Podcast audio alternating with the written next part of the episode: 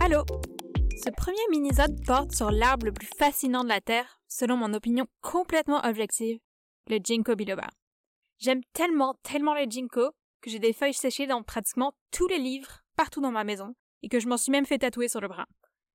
Si c'est pas déjà le cas, et c'est sûrement pas le cas honnêtement, je pense que vous allez les aimer après ce mini-zode, car les ginkgos sont immortels, ils sont fascinants, et ils sentent très mauvais, mais on les aime même s'ils sentent très mauvais.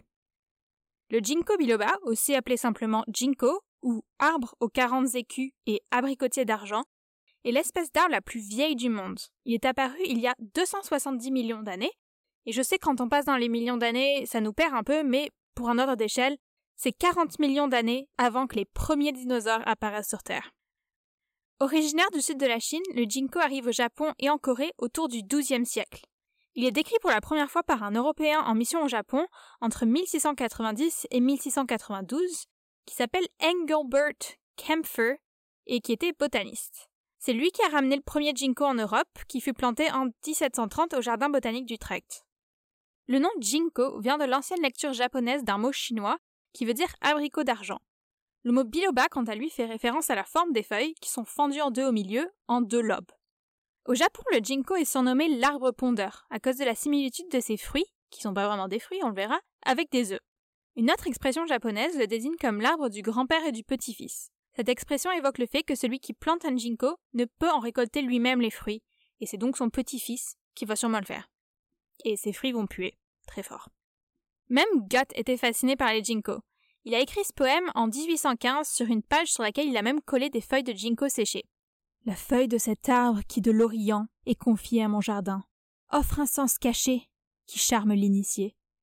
Est-ce un être vivant qui s'est scindé en lui-même? Sont-ils deux qui se choisissent, si bien qu'on les prend pour un seul? Pour répondre à ces questions, je crois avoir la vraie manière. Ne sens-tu pas, à mes chants, que je suis à la fois un et double? Voilà, c'est la fin de la parenthèse littérature. Ça ressemble à quoi un ginkgo C'est un arbre de taille moyenne qui peut atteindre 20 à 30 mètres de haut.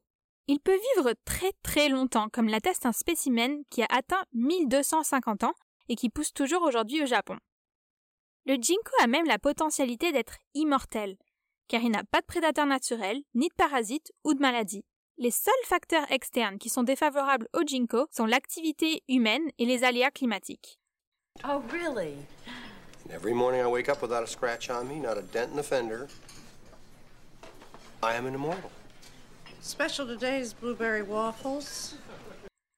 Un exemple extrême de sa résistance est le fait qu'il fut la première espèce d'arbre à repousser après l'explosion de la bombe atomique le 6 août 1945 à Hiroshima. Les feuilles de ginkgo biloba sont uniques parmi les arbres parce qu'elles sont formées de deux lobes en forme de palme sans nervure centrale, comme la quasi-totalité des plantes modernes qu'on peut imaginer. Les ginkgos se reproduisent par la fécondation d'un ovule par du pollen. Les arbres sont mâles ou femelles, mais ils peuvent changer au cours de leur vie. Même si les ovules de ginkgo ressemblent à des fruits, comme des prunes ou des abricots à peu près, ce ne sont pas des fruits. Petite parenthèse sur les fruits, qu'est-ce qui sont des fruits, qu'est-ce qui n'est pas des fruits, mais on va pas parler de légumes. Chez les arbres, les graines n'apparaissent que chez les gymnospermes, ou conifères, et les fruits uniquement chez les angiospermes, Petite anecdote là-dessus, l'an dernier, j'ai essayé de placer les familles de plantes dans l'ordre de leur apparition dans mon palais de mémoire, dans mon cerveau. Je, sais que c'est quelque chose qui peut paraître bizarre, mais c'est complètement normal à faire dans son temps libre. C'est normal, me jugez pas. En tout cas, pour mémoriser le gymnosperme, j'ai utilisé le moyen mnémotechnique de mini spermatozoïdes en train de soulever des poids au gym, ainsi que des mini spermatozoïdes avec des ailes d'ange en train de voler pour les angiospermes. De rien si jamais vous voulez mémoriser gymnosperme et angiosperme. Maintenant, parlons plus en détail de ces ovules, parce qu'ils sont pas mal importants, mais pas vraiment pour les raisons que vous pensez. Un ovule, parce que oui, on dit un ovule, pas une ovule, j'avais complètement oublié que c'était un ovule, mesure de 2 à 3 cm de diamètre. Avant de tomber de l'arbre, il est lisse et attirant visuellement, comme un petit fruit mûr. Mais par contre, lorsqu'il tombe au sol en automne et explose ou se fait écraser et commence à décomposer, le fait qu'il contienne de l'acide butanoïque devient très important. L'acide butanoïque, qui est aussi appelé acide butyrique, est à l'origine de l'odeur désagréable de choses comme du beurre rance ou du vomi. Moi, personnellement, ça me rappelle le vomi. Il y a un peu plus de trois ans, je suis allée en Corée du Sud à la fin du mois de septembre. Et les rues puaient, mais vraiment, vraiment fort le vomi. Ça m'a pris quelques jours avant de me rendre compte que l'odeur s'intensifiait lorsque je marchais à côté d'un ginkgo, avec plein de petits fruits, mais pas des fruits, au sol. Honnêtement, j'étais un peu déçue que mon arbre préféré ose s'attaquer à mon nez de cette manière, mais je me suis empressée de googler le comment du pourquoi de cette odeur et de cette situation. Parce que à Montréal, on a des ginkgos, mais j'avais jamais senti cette odeur putride horrible de vomi. Pourquoi ça sentait autant à Séoul? Il se trouve que Séoul, ils ont planté 114 000 ginkgos, ce qui représente 40% de tous les arbres de Séoul, et que 10% de ces ginkgos sont des femelles. Le ginkgo est même l'arbre officiel de Séoul. Après énormément de plaintes au gouvernement, celui-ci a lancé une campagne pour recueillir des suggestions de la population sur comment faire disparaître cette odeur horrible. La solution qu'ils ont choisie, qui paraît assez évidente honnêtement, c'est d'enlever les fruits des arbres et du sol quand c'est l'automne. 440 personnes sont donc employées pour enlever les fruits, chaque personne pouvant enlever les fruits de 10 à 15 arbres par jour. Alors là, vous vous demandez peut-être pourquoi donc ne pas planter que des arbres mâles. Bah, comme je l'ai mentionné au passage il y a quelques minutes, les ginkgos peuvent changer de sexe.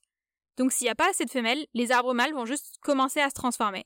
Certaines villes, d'ailleurs, ne sachant pas cela, ont essayé de planter juste des mâles, mais maintenant ces villes puent comme le reste des villes. Maintenant, vous avez sûrement une autre question. Pourquoi on continue de planter les ginkgos tout court, s'il y a tant d'autres choix d'arbres à planter dans des villes? Bah, Si vous vous souvenez, les ginkgos sont presque immortels.